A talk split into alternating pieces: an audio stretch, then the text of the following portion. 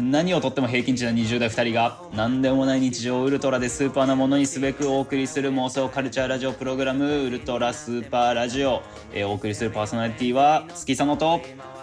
北浦です。はい。はい。うーん。アニマルっておもろだから おもろアニマル。大百科のコー。ナーいやいやいやいや来てました来ましたよこれね。はい幼少期に海洋生物大事ですよ。幼少期に海洋生物博士になるのが夢だった北浦と アニマルはおもろだという論文を発表した月佐野の動物大好き2人がアニマルの博識になるため、毎週のアニマルトピックをご紹介するおもろアニマル大百科のコーナーということでね。今週いやー私持ってきておりますから、聞いてください、うん。夏にぴったりですこれね。うん。いやおい。不利じゃん、えーそれは。緊張と暑さが敗因？カピバラのコブ。スイカ早食い競争で金メダルならず。ならずかい。ならずかい。すなニュースに、これねこれあのでもなんかツイッターでもちらっと見ましたよ、私これ流れてくんのね。嘘。あのはいこれはちょっと取り上げざるを得ないということで。まあ那須動物王国などね。まあ全国5カ所の動物園からあの参加するカピバラのねスイカ早食い競争カピリンピックがね、まあ5日に開催されたということでね。やってるやってる。もうもうやってるわ。それであの動物王国の出場のコブさん。これね、はスイカを食べることなく失格となり金メダル獲得とかなわなかったっていうね。食べることなくじゃんやってねえじゃんうん今日食べることなく失格となっちゃって。まあでもこのスイカの早食い競争は2015年から始まっていて、でまあうん。今年はね動物園とかでもなかなか、うん足を運べなうん。いカピバラファンにも楽しんでもらおうと SNS で生配信をねしたそうですよ。うん。いやいやー他にもあのカピバラは人気でしてね今年の1月にはですね、あの長風呂対決をしたらしくてですねそちらではあの コブさん今回のコブさん優勝したらしいですね。実にタイだなタイだだな。タイだ温泉には浸かるけど。うんで今回ですね暑さのためか職員が呼びかけても水辺から出てこず失格に。お。代わりにゆずが、えー、大大田原さん大田原さんのスイカを頬張ったが皮を残しうん。完食できなかったという、まあそりゃそうだと思いますけどねまあ私は。そりゃそうだろうですね。うん。まあね、動物多くの 広報担当の方も言ってますからね宮地さくらさんは、うん。えー甘いスイカを用意したが、緊張と暑さが敗因でしょうか、来年はこの悔しさを胸にリベンジしたいと話していたそうです。ということでいねやー。まあね。これをいやこれはね らで。これを聞いて。ょこれ。いやー。なんか最近あれですね、アニマルニュース。これを聞いてどうすりゃいいんだ俺らはってやつになりますね。結構ね。結構続いてますけども、これ。いやいやいや。うん。まあでもなんかこれを見るとですね、うん。なんかまあ怠惰ですねこのカピバラさんは。まあしょうがないとは思いますけども、カピバラなんてそうよ。タイだよ、あいつらはもその点ではまあカピバラとしてはトップだなと私は思いますから。うん、私たちも適当ラジオのね頂点にはいつかね,、まあね。すぐに君臨できる可能性もねありますから。このね、アニマルニュースもずっと続けて、もうだってパクリのパクリみたいなやつですからねこれ そうよ。そうよ もう介護官。やってますけどもね。まあねということでやっていきますかね、今回はね。うんやっていきましょう、はい、ということで第42回目のウルトラスーパーラジオ。月佐のウルトラスーパーラジオ。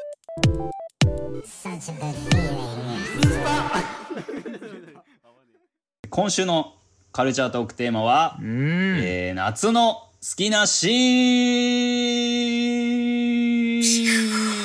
ン。パチパチパチパチいやー花火がねね花火がね上上ががっちゃいましたけども綺ね麗な綺麗な花火でしたわ。聞いてもらえてよかったですよ。意味わかんない S になっちゃいましたけど。あのーねパチパチパチパチ、ーパチパチパチパチ。まあちょっと余談ではありますけどね。今私あのちょっと実家の自分の車からちょっとねこのラジオ収録してるんですけど、まあ、さっきなんか父親が帰ってきた時にですねあのミニストップのね、んあのハロハロってあるじゃないですか、ああ夏ですね。あー夏ですね。あれ食ってましてね。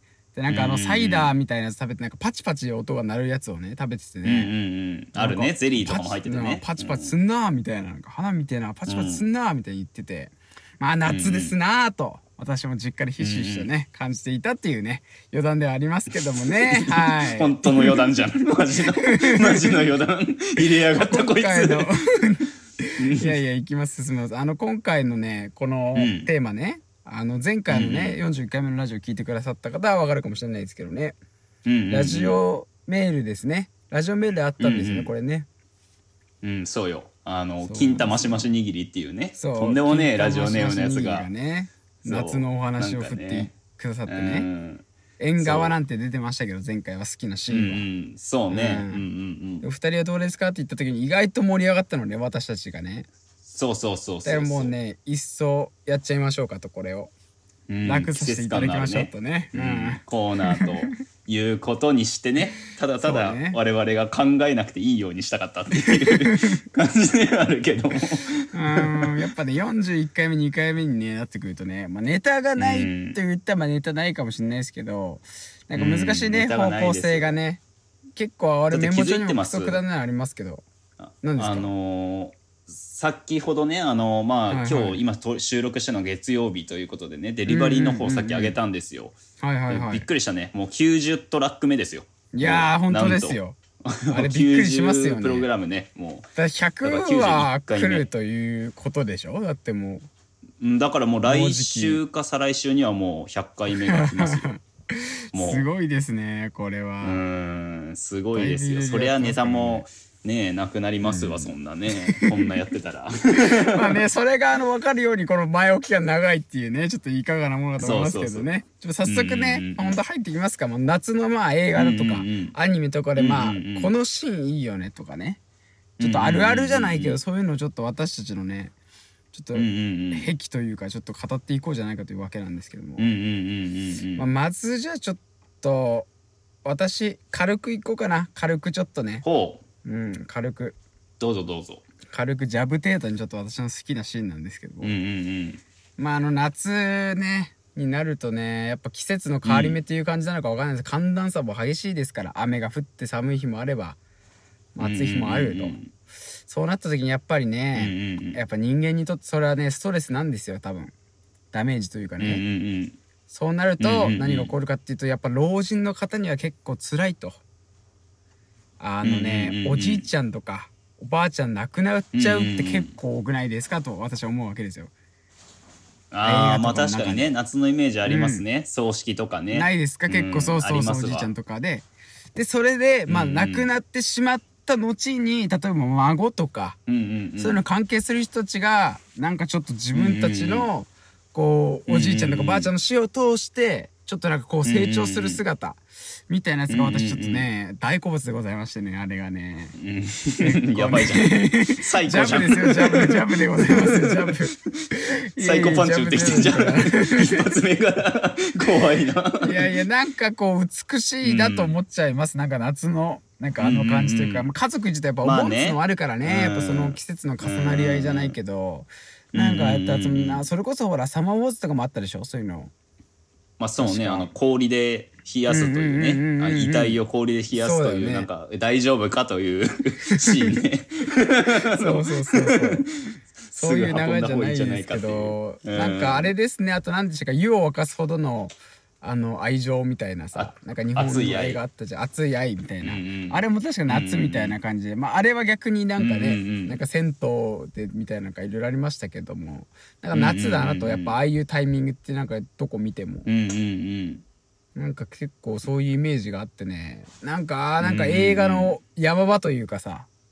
結構そういうシーンやっぱ使われる。まあありがちではあるけどね。結構でも好きだなと思うわ、なんかああいうのはまあでもね言うて現実でもそうよね、うんうん。なんかなぜか、ね、そうなんですよ。なんて南海期とかもねなんだかんだ夏が多かったりするからそうそうそうやっぱ人死にの季節なんじゃないですか。夏っていうのは言い方ね 私ラジオで言ったかわかりませんけどね、うん。そうおじいちゃんもほんと亡くなっちゃいましたからね。ほんと夏にね。うん、サマーウォーズね。もうサマーウォーズ北なんですよ、うん、それで本当にこういろいろね夏のやっぱ思い出もありますからね、うん。やっぱ夏休みとかでほらじいちゃんとか遊んだりとかね、やっぱそれでこそ例えば親戚とかいとことかとやっとなんか結構今まで話すことないじゃん。ある意味そういう、だからそこでなんかいろんな話とかするとなんかそこでしか体験できないし、あとなんか映画でもそうだけど、そういうタイミングじゃないとなんかやっぱ話せない家族というか家族とかうんのなんかその、なんか愛情とはまた違うかもしれない。家族愛みたいなさ、部分が結構なんかね踏み込んだ部分の会話みたいなね。うんうんうん。そうそういうのってやっぱなかなか趣とは言ったらまたあれかもしれないけど、ちょっとね深みがあるなと、うん現実でも思いますからね、結構好きなんですよねそういうのは。うんうんうん。やっぱなんかね花、うん。い遺族とか死んだ本人もだってさ嬉しいよね。それはね、話もらえて。なんか死んだ回やったなって思うよね。ま あね。そうね、ああみんな 俺をねねっつって、うん。うん。それはありますわ。ちょっと今回う。俺もん。確かに。うん、みんなわかるかな。でも多いと思うな。普通に夏のシーンでそういうのって、意外と、うんてか大体死ぬよ。かな？日本とかの方が多いか、うん。でもそう考えると。うんうんうん。そう日本ね映画か。うん。うんうん。てかなんか親族が集まるっていうイベントとして多分消費されてるわけじゃん。多分葬儀とかってさ多分親族集まる自体が多いんだよ。多分夏のなんかイベント描写まあそうだね。うんそうださな、うんそうだな。だからそこは俺それこそなんかいとことか意外と仲良かったりするからうんそっちのとこでやっぱあったりするとけどやっぱ映画とかもだけどなんかあそこでしか味わえない、うんうんうんなんかある種のノスタルジーだと思ってるしね。あれもなんかその、うんうんうんうんあんなことあったなみたいな。それこそ夏のさ、みんなでこう虫網持って遊んでた頃のノスタルジーをちょっと成長した目で、うんうん俯瞰した目でこう語るっていうああいう感じの結構好きだなと、大体昔話だしな、ああいう場でやるやつってなんそうかなんだよ。あの時ああだったよなとかさちっちゃい頃はって話だし。そうそうそれもねまたいいかもね。なんだよ。なんかねあんまりその昔話とかだとなんか飲み会とかだとやっぱさ俺らもまあ最近めちゃめちゃするけどさ、マジでね昔話しかしねすごいよな最近本当にすごい。もう展望がないから我々今。進進展がなさすぎて前の話しかしなくなってるっていうね。本当だよなマジで。うん。なんか昔はさなんかその昔話とかするのあんまりちょっと生産性ねえみたいなさ思ってる時期もなくもなかったけどさ今それしかしねえなと思って。そうよ。だからその未来の話しかしてなかったそうだよの前はねもう。うん。あの頃はね。逆にだからそういうなんかこう雑念というかなんかあんまり後腐れなしにその親族とかの思い出話はなんかできるなと思うわ。うんなんか昔は良かったよなというかそれしかもうある意味なんていうの語る余地はないから絶対もう基本的に出て死んだ人の将来なんてそんなさ ほとんど葬式とかさもうスピリチュアルな話だから死ん絶死んだ人の将来っさてなんだよバグじゃん。そんなもうねえよ。そんなも絶ん対じゃん。100%うん。だからこそこう後腐れないっていうかなんかいやもっと未来向かなきゃってならないじゃないですか。うん。うんうんうんなんかそういうところでもなんかね絶対なんか思い出話できるところがねあるからいいなと思いますよ、うんうん私は。ああとあれよね。そこでまた新たに生まれるイベントとかさ、エピソードみたいなのもあるじゃない？やっぱ集まったタイミングで何か起きるあーまああるかもね。トラブル的なね。そういうのもあるからあれですよノートにも書いたけど私もガッチャンおじさん事件っていうのはね、あって。ああありましたね。あの、そう賭け将棋まあ賭博なんで違法なんですけどがっつり、う んあのまあなんかよく親族がね集まって夏にはいはいはいはい。3回忌かなんかでうんで集まった時になんかその急に将棋がねあの総会はいはいはい。会館っていうの？葬儀場の、うん。まあ、集会所というかみんななんか飲み食いするスペースみたいなのあるじゃない？畳があって大広間でみたいな、そう、はいはいはい。あそこでなんか将棋のねやなんていうの、うんうんうん。セットみたいなのがあって。でもうガッチャンおじさんっていうねなんでガッチャンなのかいまだに分かんないおじさんと。あ はいはい。と仙台のおじさんっていう2人がね急になんか将棋を指そうっつって指し始めて、なるほど。でその場に居合わせたせいでなんかうん。負けた方が3万円をいつきに払うっていうね謎の ルールでやってであの仙台のおじさんボロ勝ちしてででもうあの、いつも温厚だったガッチャンおじさんがブチギレて、もう あの親族の老いに向かって3万円を投げつけるという 事件があってね。それもなんかああいいなあっていうね、そういうエピソードがあったりして。やっぱそういうのがあるからねそうねたまんねえっすよね、ああいうね、でもなんか俺その五木さんのそのガッチャンのノート俺が好きなのはやっぱなんか当時ちっちゃい頃のさ目線で書いてたじゃんねうんうんうあの頃怖かくて泣いちゃったんでしょ？だってなんかあれなんか。そう怖くてない泣くでしょそん分かるよなと思うよさな分かるよな、そんな急に3万円バーン投げつけてさ結果的にそれニコニコしたそうおっさんがさ五木に渡してくるわけだからね。はいどうぞってね。そうそうそうはいどうぞっめってちゃ悪いことしたんじゃないかってなるもんな。そうそうそうそうそう。うんそのまま帰ってこなかったしね。ガッチャンおじさん。そのまま帰って。ぶち切れたまま帰って。失礼だよな。そう考えるとちっちゃい子供に対してある意味。そうそうそうそう。いやでもなんかそういうねノスタルジーがね、うん、ありますわ。なんかあれって。確かにね。うんうんうん。うん。いや結構俺のどうなるかと思って意外と広げられましたねやっぱりね。このトークはうん。優秀かもしれないですけども、うん、やっぱあれですわ。昔話得意かもね、我々今は。ね特にそうね。今昔話しかできないかもしれないからね。そう。過去にすがりつく男二人だから我々。い今。聞かせてくださいよ。じゃあ五木さんのちょっと他にある夏のシーン。いやなんかねなんだろうな、華やかな夏とかさ青春みたいなの自分があんまり今までがっつり送ってこなかったわけよ学生時代とか幼ね。少期っていうのうんうんうんそう。だからなんかね自分で今回何がいいかなと思って考えてたのがやっぱどうしてもえアニメとか映画の演出ばかりになってしまってなんかもう悲しすぎて。それね で泣きそうになってしまったんだけど。なんかあの そう俺もさ普通葬式とか言わんぞと思って、いやこれあの気をてらってるとかじゃなくて、最初ねやっぱ頭に浮かんできたのか調べたし、うんうんうん。どういうのあんだろうと、うんうん。例えばあのキンキンに冷えたジュースとかを、うんうんうんやっぱあの、うんうんうん。なんていうのいい感じの子にほっぺたにつけて「おそうね。やるよ」みたいな。うん、夏祭りとかのね。そうそう俺もう最悪だと思ってふざけんなと俺はもうそれ見ながらイライラしてたのに、やべえこういうのが夏のやつなのかとか思いながら。そう。だから紹介できんならねしたいんですよね我々もそういうの。そうそうそうでも記憶のメモリーをどこを探しても見当たらなかったからそういうのが。そう。だからちょっと演出面になるんだけど、うんうんうんうん。やっぱね夏のこれ、まあ、細かい細々したやつとかになっちゃうんですけど、うんうんうん。あのやっぱ夏の趣の一番のやつってさ、はいはいはいはい。やっぱ気象状況だと思うのよ。やっぱ冬と夏じゃ明らかに違うっていうさ、そうですね。で、もっと言えば日照時間とさもう日の強さが違うから、強いね。あの夏とか映画とかでもアニメとかでもそうだけど、うんうんうんうん。あの影のさ描きはい方がさ、あの角張ってるんですよ、冬の季節のものよりも。鋭角で濃い色の影、影そう。なんかそれがなんか高架下とかさビル群の下にブワーって伸びててそこをなんか通過していくキャラクターたちの姿みたいなの引きで撮った大好き大好物っていう。うんあれがねやっぱ夏ですねっていうなんていあれうんだろうね。はすごいよな。何大体 SE にはもうやっぱそれっぽいのも入ってたりするしな。そうそうそうそう。正直どの SE かけてもさ様になるっていうのがやっぱ夏の強さだと思っててさもうなんて言うんだろうも 確かにな。うなんか伝わるかわかんないけどあのなんて言うの？夏とかのさ、ほんわかな描写の日常描写におけるなんかポンポコした音あるじゃん。なんかなんかなんていうの？シンセとかピアノの音でポンポコポンポコ鳴らすようなさあなんだろうトントントンなトンみたいなビートの音楽とかさ はいでも合うしあちょっとバラードっぽいあーなんかあれだね。なんかあのうん。スチャダラパーのさあるじゃん。夏の曲。あそこに入ってるコンガみたいな音みたいなのあるよね。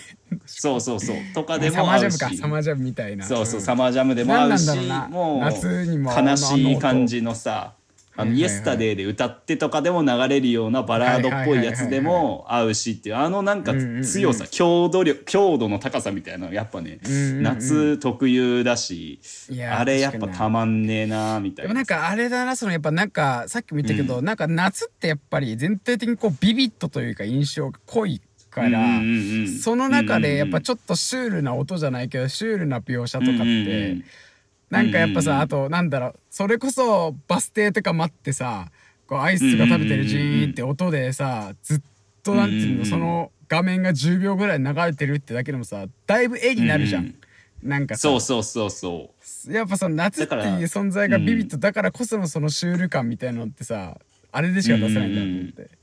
あとなんかエモーショナルなさなんていうんだろう、感情というかさ衝動的な描写とかティーンエイジっぽいさ、バイブスのやつもさその絵にライドさせやすいからさ、かなり直接的にさ来るじゃない？はいはいそれがねやっぱね強いなっていうのと そういうのを送りたかったっていう青春をね つうなんか。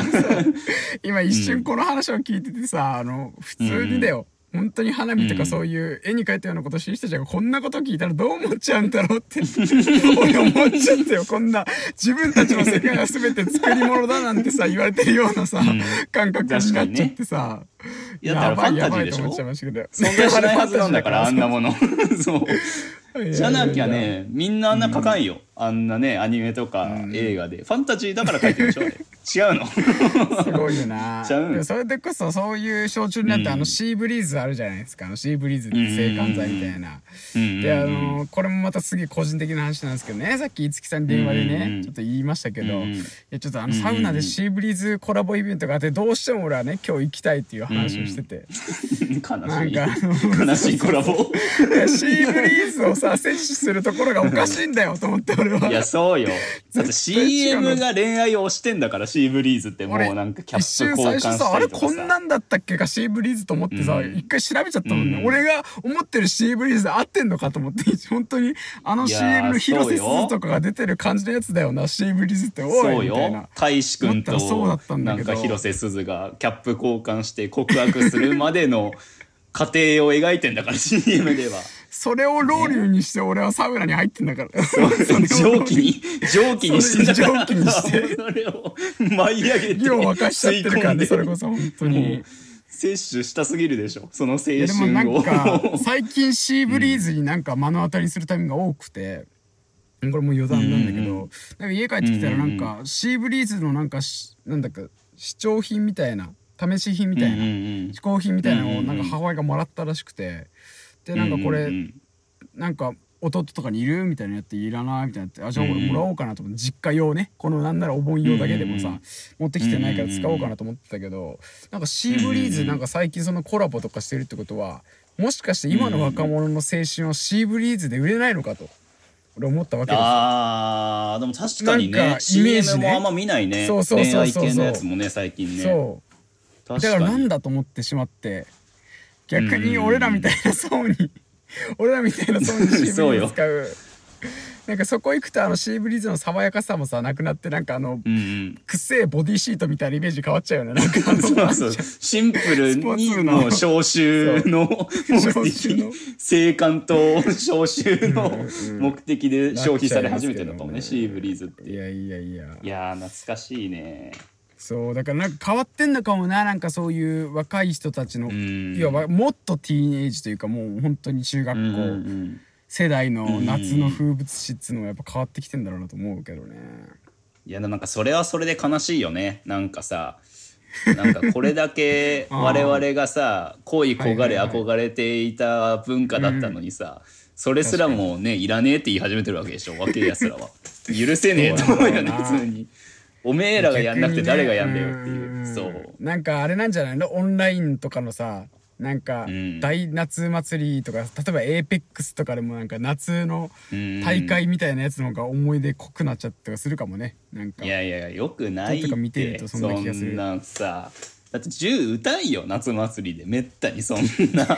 ダメダメダメ銃撃っちゃ。だってほらだって夏祭りだってさ今コロナででしょ、うん。だってほとんどまともにできないでしょ、でそういうのも全部どんどん増えていったとしたらどうなるのかっていう話よいずれ、ああ、いやでもやってほしいね。なんかもうオリンピック開催せずにもう大花火大会とかやってほしかったね。東京ドームとかでなんか ボガーンカピカピバラとかもねやってるからねスイカの早食いやいいらねえよ。いらねえよあいつらは。おいおいおいカピバラを出してこいよこれでもカピバラなんでもいいんだからあいつらマジで。もうビジネスチャンスとしか見てねえんだよ カピバラを。汚い大人たちが。そんな。さやってらんないぞこっちも。もまあでもそんなだいぶまた喋りましたけど他にもなんか喋っておきたいところあります、俺はねもう一個なんかさっき喋っちゃったけど、あの銭湯とかのあの行くくだり、うんうんうんうん。なんならあのう、うんうんうん、タイムマシンサマーブルースだっけか？あれとかもなんかみんなで銭湯に行くシーンみたいなのか。がまあるね。銭湯オタクだからさ単純に私はさ、うん。すごいそこの,、まあ、あのすごいね個人的なやつ入っちゃいますけど、うんうんうん。銭湯のシーンは最高ですねやっぱちょっと私的には。いやもう行きたくなってんじゃん今。行きたいから言ってるだろ。もう行きたいんだよ今もう。行きたいんもうだよもう。すごかったからね。さっきこの収録前にさ。私が買い物してて車にいたらなんか電話かかってきてすごいサウナに行きたいというねそのシーブリーズコラボのやつに。すごく行きたいっていうの。え ずしかやって言ってんだよ。ないのよシーブリーズコラボのやつな。いやいや今日すごいぞっつって「雷雨やぞ」っつってのに、いやちょっとワンチャン行きたい。そう。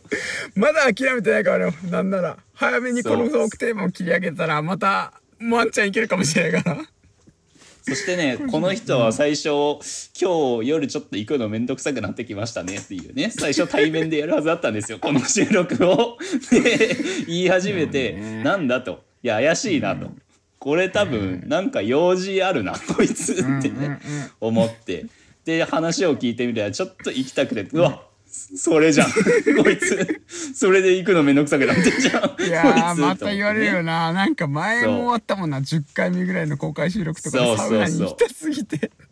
そうそうそういやもう実家で撮ってる時サウナに行きたすぎて俺もう支障きたすからダメだわ。もうそうよ。だから私の会話もその時も切り上げてさ もう阻害して逃げてったんだからね。全然成長できないなこれはちょっうとん。いやいやいや私はもうダメですね。ちょっと慣れちゃいましたけども銭湯は最高ということだけはもう言っときますわ。もうあんまりね 関係なくなっちゃったじゃん。夏関係ねえじゃん。もう戦闘会じゃん。こんなんもう暑いしねいやいやいやいつきやりますか？もう私はないですけど。いやでもなんだろう。いやマジ細々としたものしかねえのよ、いやでも聞きたいけどねその細かいやつは。まあ、一つまあこれは、まあ、2つあるんですけど、あと、はいはいはい。まあ、一つはあのこれはちょっとフェチズム的なね、話になってしまうんですけどあの夏のやっぱ湿度があるじゃん。あの冬とかに比べると、あの、うん絵とか映像からも伝わるあの湿度とか汗を吸った布の質量感。そうあの重量感というかさあのちょっと肌についてる感じっていうのがッとくっついてるみたいなね。そう。うん。それがさやっぱり人物とかさ、まあ、特に女性になっちゃうけど、これはフェチズムの話だから あの動きが違うわけじゃん。布の動きが違うわけよ。あの冬とは全然。がちょっとなんかねやぼったい動きになるあの瞬まあ間ね。がうん。もう大好き。私。もう たまらん。いやダメだ。これ以上はもうどんどん変態の域になってきちゃうからね。そろそろやめましょう。やめましょう。そういうのあるよね、でも夏はちょっと大いにあるからね。そう。だからね浴衣推進派が信じられなくて私。T シャツだろ。夏は。なんであんな浴衣なんて。そう。ペタつかんのよ。浴衣は全然もうダメダメダメあんなもの。もう破壊しよう 日わ本の文化を。かんないけどね浴衣どうつか浴衣ってこれあんま広げるつもりないけど浴衣ってあれうん。汗とかびっしょりなんねえのかななんか。あれもだないんかぶさ余裕があるじゃん。なんか空間に。余裕あるよ。なんかもう袖とかも空間があるからさちょっとあのくっつき度というか重量感が足りないのよやっはいぱあれって。うん。だから浴衣好き 浴衣好きっていう人いるじゃん、結構なんか男性でもさ、うんまあね。うん理解できないんだよな。何がいい浴衣。ピチピチのやつを着てくれと。そうだからもうボディースーツみたいな。ボディースーツみたいなさブラックウィドウみたいな浴衣を誰か作ってくれ。いやいやいやいやいやということで、まあ、あの今回あの金玉しばしにぎりさんからねご提供いただいたトークテーマでしたけど、やっぱ最後はね金玉しばしではない金玉。下の方に行ってしまったっていうね。金玉の話。オチをね しちゃいましたけどもね、うん。まあ夏ということでまさにこの配信もね多分一番夏なんじゃないですか？まあ雨とかはありますけどもうん。感覚的にはもうそうね。もう皆さんもねお盆真っ只だ中ですから。うん。うん。ぜひね夏の汚いお供にねお付き合いくださいということで、うん、うん終わりますか。終わりましょはい今週のカルチャートークテーマ。うでした。月そのウルトラスーパーラジオ。リ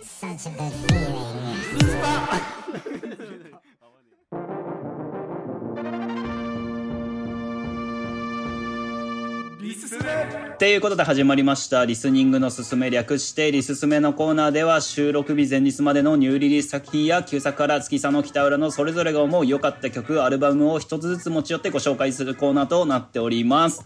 はい、なっております。はい、ということで、今週のね、リスメです。えー、2021年8月6日にデジタルリリースされました、うん。セセロのネメシスというね、曲になっております。う。ーん。うん。なんかあれ？エッチだな。響きが。全体的に反応だったの。セロのネメシスですね。ぬめぬめぬめしてるんだよ。なんかすごく。湿度がすごい、俺今、車の中でやってんだけど、だんだん暑くなってきてエンジン止めてないから。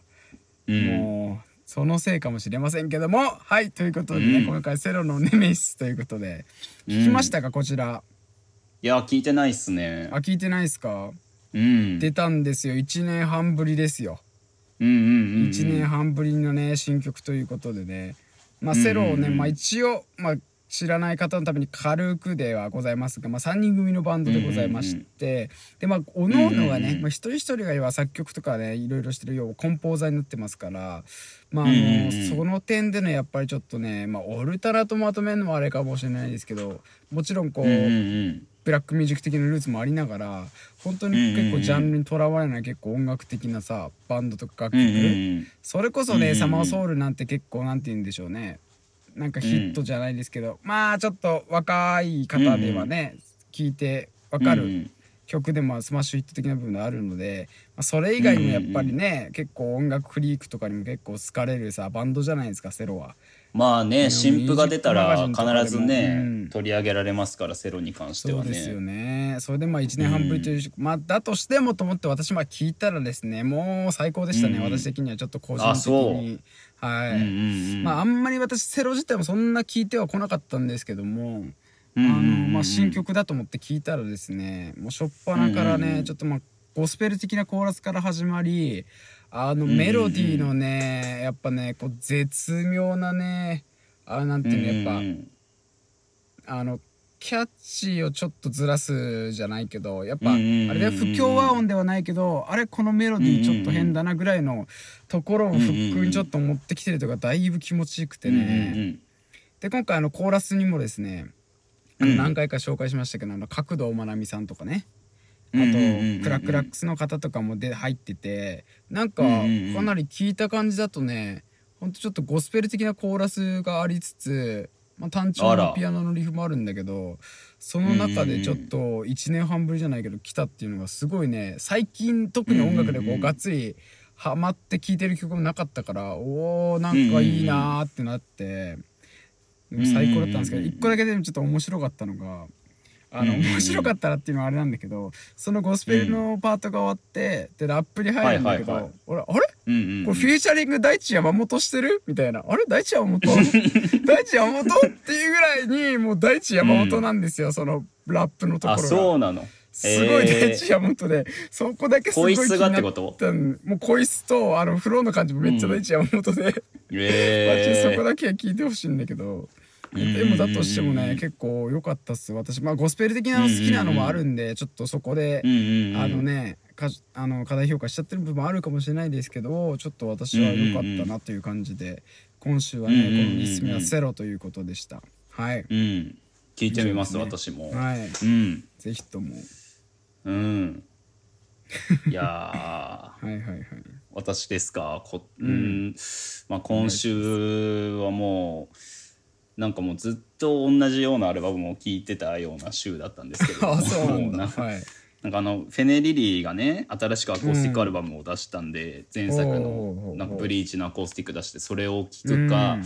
でなんかひたすらもうゆるーく生きたいっていうだけで過ごしてたのが、いなんていうの功を奏してというか、はいはい。まあすごく、まあ、逆に不利にもなったんですけどあのちょっと前にねうん。あのまあ、最近ちょっとピッチフォーク目のものばっかをね紹介するという悪い風潮があったので、まあね、うん。そうそうそう、んん。んそれもあってねちょっとウェルメイド疲れが来てまして音楽に対してうん。もまあね。もう語りやすいいよ well-made いところがあるんだよね。ちょっとねそうそうそうそうなんかこら辺ってね言語化しやすいだか。らというか、す好きなんだけどね。 experimental music 全然好きなんだけど、ちょっと今じゃねえっていうのがあってね、はいはいはい。でそれまでなんかちょっとだるくなってたのよ。ちょっと難解なものをちょっと一気に消費しすぎて、そうね、で,、うん。で先週か。あてかもう、うんうん。まあ、先週か。先週にねちょっとあのジム・ジャームッシュっていう監督のさあの、うん。リバイバル上映のイベントがあって。やってますね。そう。それにあの2日連続でねあの一泊していこうっつって、うんうんうんうん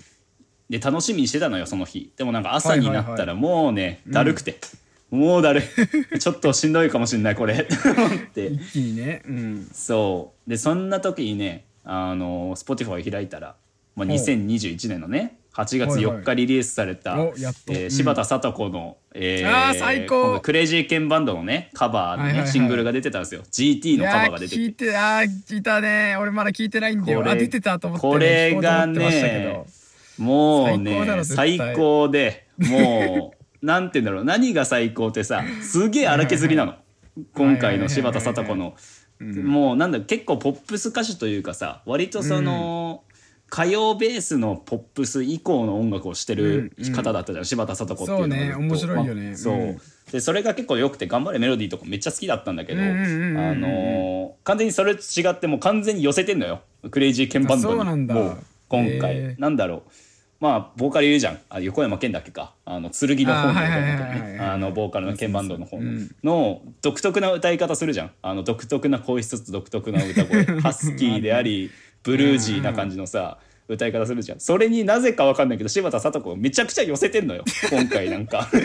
いやー柴田聡子っぽいけどそう。ねいいよねなんかね。そう。でなんか今まではさ、割とまだスムースなさあの、ね。歌い方してた女性だけどうんうんうん。うん今回なんて言うんだろうすごい剣剣に寄せたことによってなんていうの？荒削りかつなんて言うんだろうな、ふがふがふがふが歌ってるっていうニュアンスが一番近い。ふがふがが一番近いと思うんだけどね。うん。そう歌っててそれがねやっなんて言うんだろう。そのやっぱ荒削り感というかさ、うんうんうん夏の衝動性というかさある種はいはいはい。今回のこの選ばれたシングルっていうのも、まあ、ボーイミーツガーレモノとかさなんていうんだろう、うん。そういう系の楽曲ではあるからなんかそれがね、うんうんうんうん。やっぱウェルメイドじゃねえなサマーバイブっつうのはよみたいなさ 気分になれて「よし楽しみ」っつってそうそれ聞いてやっぱ「よ楽しみになった行こう」っつってそれでもう行ったっていうのがあってちょっと今週は救これを紹介しようと思って。そこら辺のなんて言うんだろう決してひねくれてるわけじゃなくて本当にさなんかその人の思うままにやってるあの感じがさうんうんうん。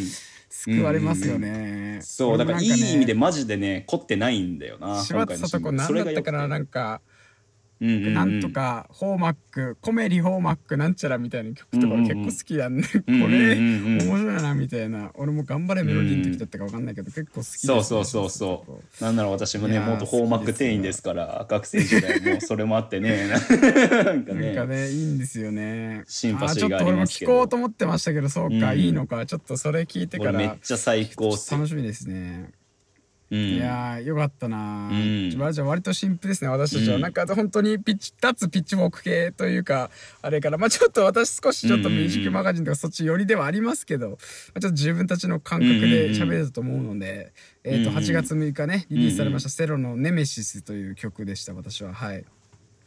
えー私は2021年8月4日リリースの柴聡子 GT の楽曲 GT という楽曲になっておりますうんはいじゃあぜひともね2曲ともお聴きください、月そのダウロウルトラスーパーラジオ。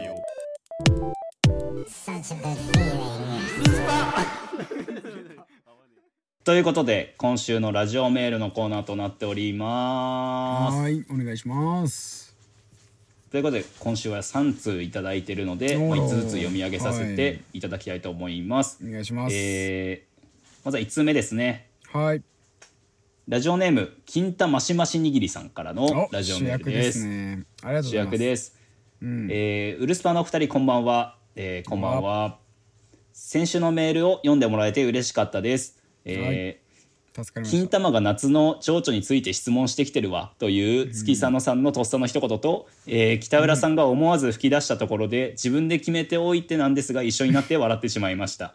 ありがとうございますうん。えー今週のテーマにもしていただいたのでもう一つ送らせていただきます、えー僕の好きな夏のシーンは自転車を押している人を、えー反対の歩道の視点から映すシーンです。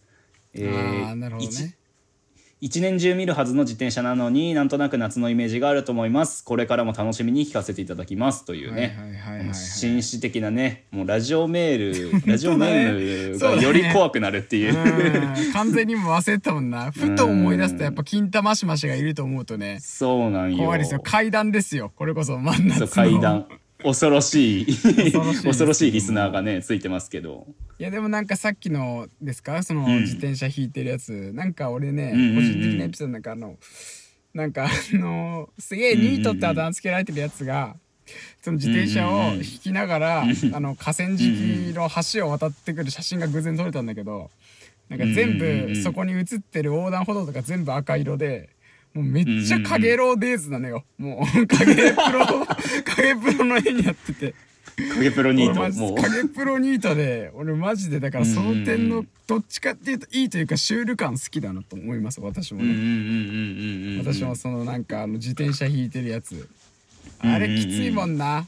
なんか暑さの中。そうそうそうそう。なんかちょっとある意味バカさ加減じゃねえけどなんかちょっと面白いんだよな、俺的にまあ、シュールでもあるし、まあ、夕方とかになると逆に何かこの前にあったのかなの示唆的なさちょっと感じにもなるからね、万能なシーンではあるよね。確かにこのね。そうだよね。いやでもおかげさまでね本当金玉しましのおかげでねうん。夏のねエピソードをね話せましたから。そう。今週のね回がどうにかお埋まったというありがたい方だからあれだねあですねこのリスナー。四季のたんびに毎回送ってきていただきたいですね、あの、うん。ね。秋夏そう冬次は秋春とですね。うん。うん。次金玉しましに会う時はね秋ということで、確かに。ワンシーズンに1回しか来ないのこの人。すごいな。妖精みたいになっちゃってるの完全に。いやいや。いやまあでもねいやありがとうございます。ありがとうございます。はい。うん。じゃあ次のメールです。はい。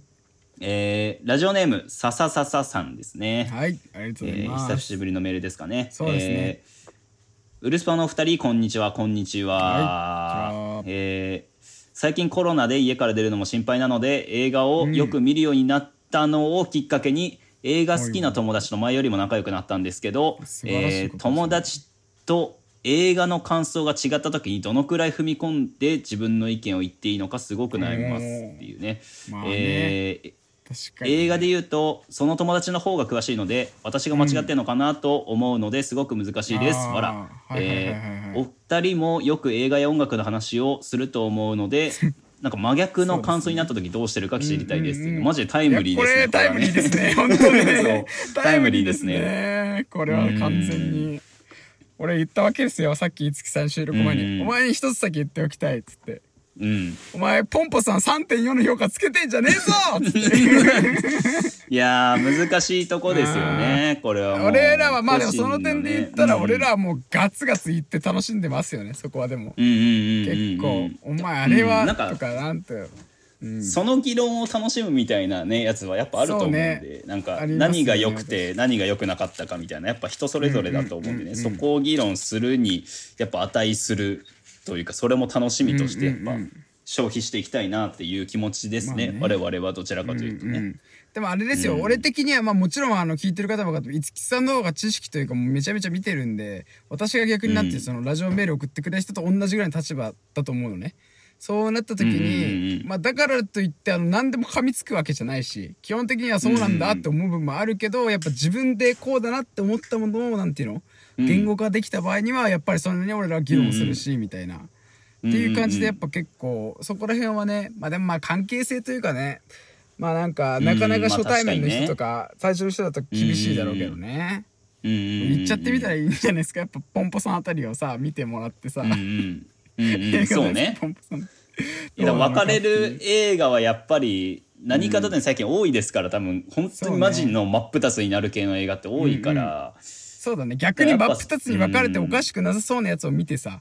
うん。でなんかそこで言ったらいいのかもね。それで会っちゃったらあれだけどさ。うん。うん意外とそこで会っちゃったらだけど。だから一番良くないのってなんかまあ人それぞれだからね。でみんな締めるのが良くないと俺は思うから。そうだね。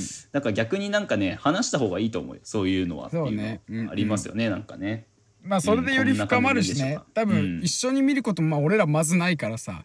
片方が見てきて、まあ、ネタバレなし程度にこんな感じだと俺は思ったっつってであっち見てきたらこうだったっつって。でよりなんていうのその2回ぐらいではその映画に対する深みがさ出てきたりするからね。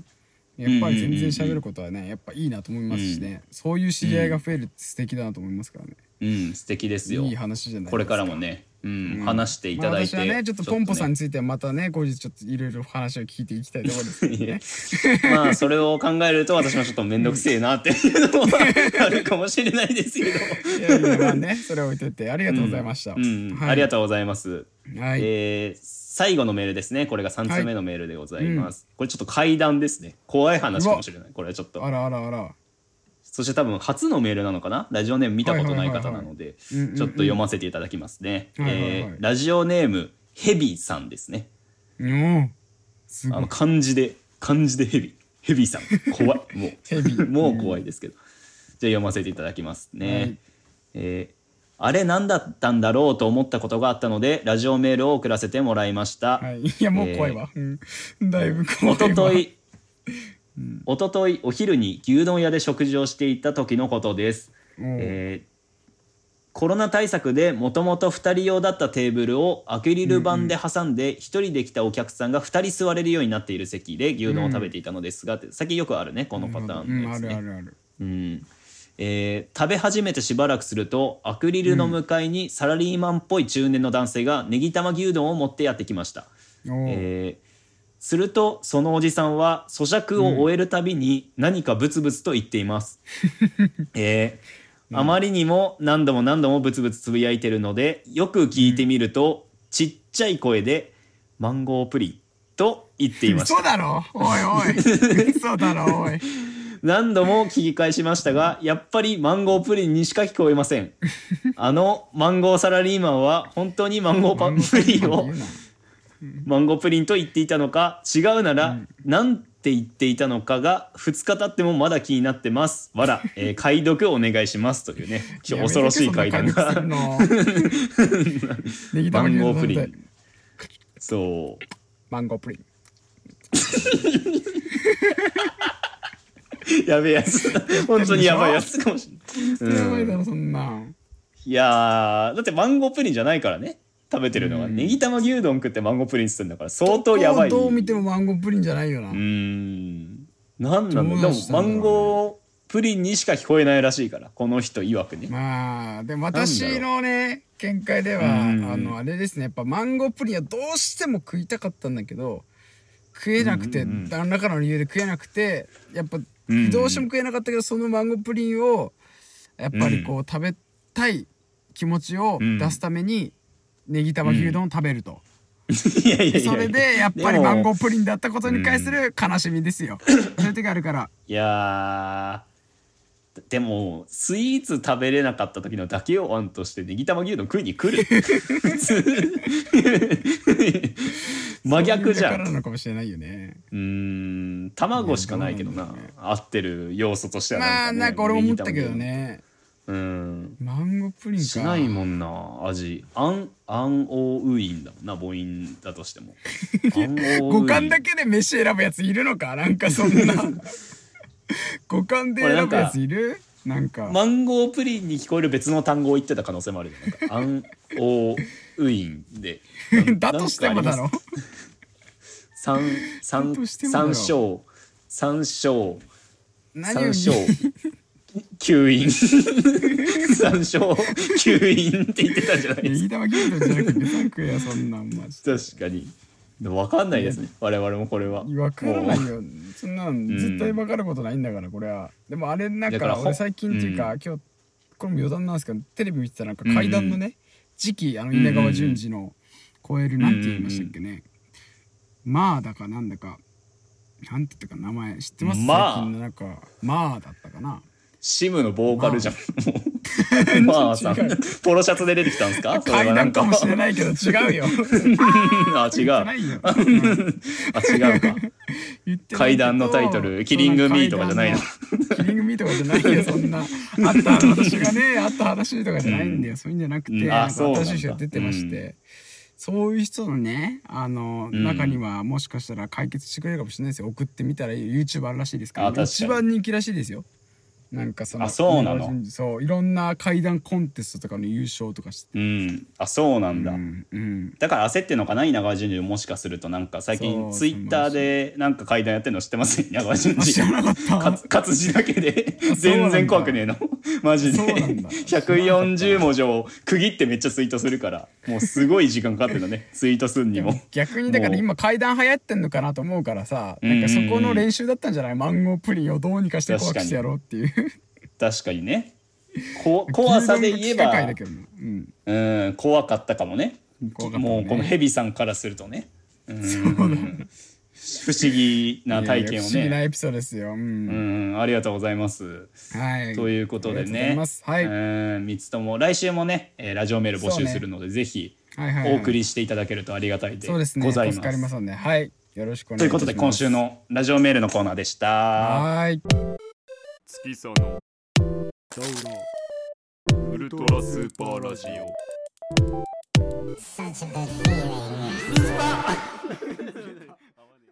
いやー北さん最近どうですか？もうね、最近もどうもね、今日の話ではあるんですけどね。うんうんうんまああのね、ちょっとお休みに入りましてね、私もこうお休みに入ったので、うんまあやっぱ朝とかもちゃんと起きて。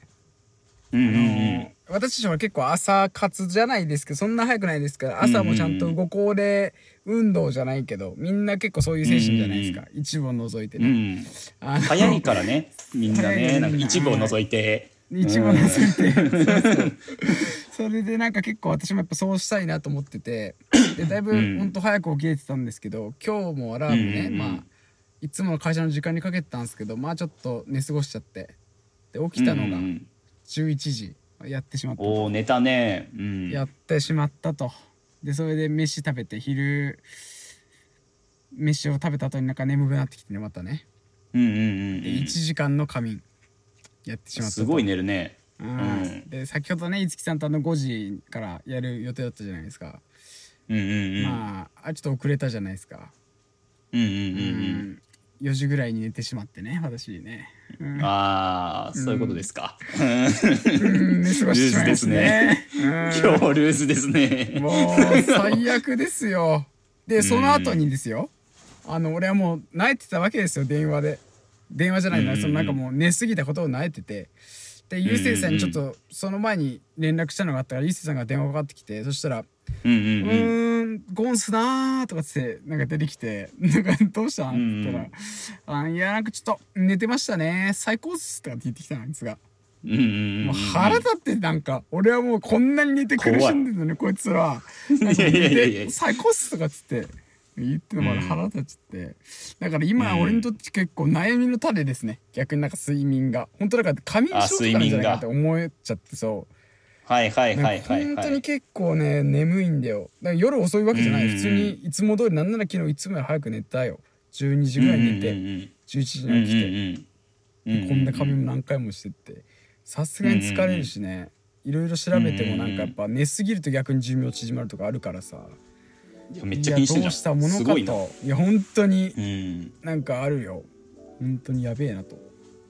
まあでもなんかあれよね。なんかそのうんなんか寝過ごすというかさすごいもう今日一日寝る寝ちゃったみたいな日もあるじゃん。私もたまにあるわけよ。めっちゃ遅く起きちゃったみたいな日あるけど。まあね。やっぱうんうんあれを克服できる人って多分割り切れる人なのよな。多分なんかもうまあそういう日だというかさ。はいはいはい。あ確かにうんあーまあ今日は寝るけどまあ明日出かけりゃいいかみたいな割り切り方ができる人はやっぱねなん。かうまく切り替えができてると思うけど、まあ私たちできないからそれがうわー。そうね。もういや今週ダメやってなっちゃうっていう。すぐパッと入ってねそう。そうそうそうそうだなそれはね。確かにそうだ。うん。あいやちょっと俺もうあとサウナ行こうかなって思い始めました私も。うんそうああいいじゃん、うん、行ってきなさい。すっきり父親が乗り気だったからね。なんか今 LINE 来て「うんいけるぞうん。いけるぞ」言ってきたんでね。今週これから行ってこようかと思ってさ父親と一緒に。だからうねん今てな感じでね、まあ、今週ね、うん。お盆ですけど皆さんもねうん。ちょっと良き、まあ、寝過ごしてもありじゃないかと、こんなラジオ聞いてもありじゃないかと、そうそうそう。ゆるくねね過ごしていただければと思いますよ。うん、うん。有意義なね夏をお過ごそうねしください、皆さん。はい、ということでまあ第42回目ですね。第42回目のね、ウルトラスーパーラジオをお送りしました。パーソナリティは北野と、うん。月佐野でした。ありがとうございましたただいま。